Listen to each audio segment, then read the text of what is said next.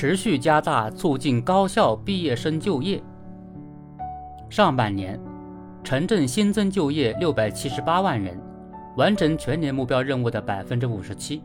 就业形势总体改善。同时，也要看到当前就业的总体压力和结构性问题依然存在，尤其今年高校毕业生规模创近年新高，稳就业、促就业仍需持续加力。高校毕业生就业。事关民生福祉和社会稳定，做好这项工作，不仅要毕业季集中发力，更要以系统长远的眼光综合施策，完善就业链条，健全长效机制，汇聚多方合力，推动就业优先战略发挥更大效用。一方面，优化供给，加强产教融合。当前，新一轮科技革命和产业变革突飞猛进，新技术、新产业。新业态、新模式层出不穷，对高校毕业生的提出了新的要求。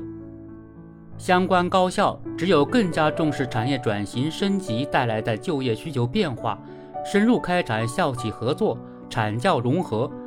把就业工作贯穿人才培养全过程，拉紧教育链、人才链与产业链、创新链之间的衔接，才能有的放矢，培养国家战略人才。和急需紧缺人才。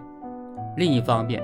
搭建桥梁，破除信息壁垒。青年人求职难和企业招生难并存，一个重要原因是双方之间存在信息壁垒。近年来，我国已培育近十万家专精特新中小企业，超过二十万家创新型中小企业，超过两千五百万家四新经济民营企业。为高校毕业生就业提供了广阔新天地。然而，不少毕业生对中小企业缺乏了解，同时中小企业也难以靠单打独斗提升知名度和吸引力。亟待人社、教育、工信、商务等部门和高校一道搭建信息桥梁，组建就业联盟，让更多优质中小企业与大学生面对面，减少信息不对称。导致就业机会流失。此外，针对就业困难毕业生、登记失业青年等重点对象，也应健全长效机制，为其提供结对帮扶、见习培训、就业补贴等一揽子支持政策，让他们享受到更周到、贴心的不断线服务。今年以来，